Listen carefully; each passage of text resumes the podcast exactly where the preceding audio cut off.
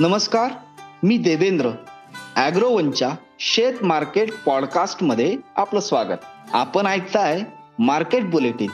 ज्यात असतात शेतमालाच्या मार्केटवर परिणाम करणाऱ्या राज्यातल्या आणि देशभरातल्या महत्त्वाच्या घडामोडी. सगळ्यात आधी आजच्या ठळक घडामोडी. मध्य महाराष्ट्र मराठवाड्यात पावसाची शक्यता आहे. उन्हाळ कांदा काढणीचा खर्च वाढल्यानं शेतकरी अडचणीत देशातील साखर उत्पादन पोहोचले तीनशे तीस लाख टनांवर. खाद्यतेलाची महागाई कायम राहण्याची शक्यता. आणि बाजारात हरभरा आवक वाढली आहे मात्र खुल्या बाजारात दर हमीभावापेक्षा कमीच आहेत. त्यामुळं सरकारच्या हमीभाव खरेदीला प्रतिसाद मिळतोय. मग या परिस्थितीत सरकारची हरभरा खरेदी किती झाली आहे ऐकूयात आजच्या मार्केट बुलेटिनमधून. सूर्य तळपत असल्यानं राज्यात उन्हाचा चटका असह्य होतोय. विदर्भामध्ये तापमानाचा पारा पंचेचाळीस अंशापार गेल्यानं उष्णतेची लाट असह्य झाली आहे. सोमवारी सकाळपर्यंतच्या चोवीस तासांमध्ये विदर्भातील ब्रह्मपुरी इथं उच्चांकी शेहेचाळीस पॉईंट दोन अंश सेल्सिअस तापमानाची नोंद झाली आहे. उद्या विदर्भात उष्ण लाट कायम राहणार आहे. आग्नेय मध्य प्रदेशापासून विदर्भ तेलंगणा रायलसीमा तामिळनाडूपर्यंत हवेचा कमी दाबाचा पट्टा सक्रिय आहे. यामुळं राज्यात पावसाला पोषक हवामान होत असून उद्यापासून मध्य महाराष्ट्र मराठवाड्यामध्ये वादळी वारं मेघगर्जना विजांसह पावसाचा अंदाज हवामानशास्त्र विभागानं वर्तवला आहे राज्यात चालू वर्षी उन्हाळ कांदा लागवडी मोठ्या प्रमाणात वाढल्यात. डिसेंबर आणि जानेवारी महिन्यात झालेल्या कांदा लागवडी सोबतच काढणीसाठी आल्यात. त्यानंतर कांदा पोचण्याच्या अवस्थेत मार्च महिन्यापासून तापमानात सातत्यानं वाढ झाली आहे. त्यामुळं कांदा काढणीसाठी मजुरांची उपलब्धता कमी आहे. परिणामी चालू वर्षी कांदा काढणीचा खर्च तीस टक्क्यांनी वाढला आहे. शेतकऱ्यांना कांदा काढणीसाठी नऊ हजार रुपयांपासून ते तब्बल अकरा हजार रुपयापर्यंत खर्च करावा लागतोय. मात्र खर्चाच्या तुलनेमध्ये दर मिळत नसल्यानं शेतकरी त्रस्त झाले आहेत. देशात यंदा ऊस लागवड वाढली आहे आंतरराष्ट्रीय बाजारात साखरेला चांगले दर मिळत आहेत. त्यामुळं देशामधून साखरेची निर्यात वाढली आहे. परिणामी यंदा देशातील कारखान्यांनी साखर निर्मितीला पसंती दिली आहे. इस्माच्या मते देशात हंगाम सुरू झाल्यापासून म्हणजेच एक ऑक्टोबरपासून पंधरा एप्रिलपर्यंत तीनशे तीस लाख टन साखर निर्माण झाली आहे. याच काळात मागील वर्षी दोनशे ब्याण्णव लाख टन साखर हाती आली होती. म्हणजेच यंदा साखर उत्पादनात अडोतीस लाख टनांची वाढ झाली आहे. त्यातच सध्या आंतरराष्ट्रीय बाजारात साखरेचे दर वाढलेले आहेत.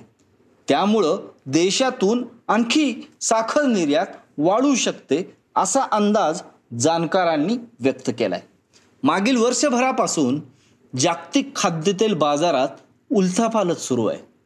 कोरोना काळात पामतेलासह इतर खाद्यतेलांचे घटलेले उत्पादन असो अथवा रशिया युक्रेन युद्धामुळं ठप्प झालेली सूर्यफूल तेलाची निर्यात असो अशा अनेक कारणांनी खाद्यतेल दरात प्रचंड मोठ्या उलाढाली सुरू आहेत.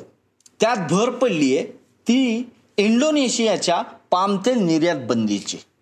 अगदी दोन हजार बावीसचाच विचार केला तर जानेवारीपासून युद्ध आणि इंडोनेशियाची पामतेल निर्यात बंदी हे महत्त्वाचे घटक ठरले आहेत.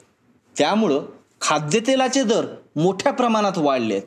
दोन हजार एकवीसमध्ये कच्च्या पामतेलाचा दर बाराशे डॉलर प्रति टन असा होता. तो मार्च दोन हजार बावीसमध्ये एकोणीसशे डॉलर प्रति टन इथपर्यंत पोहोचला आहे आणि याचा थेट फटका सर्वसामान्य ग्राहकांना बसतो आहे. देशात सध्या हरभरा बाजार दबावात आहे.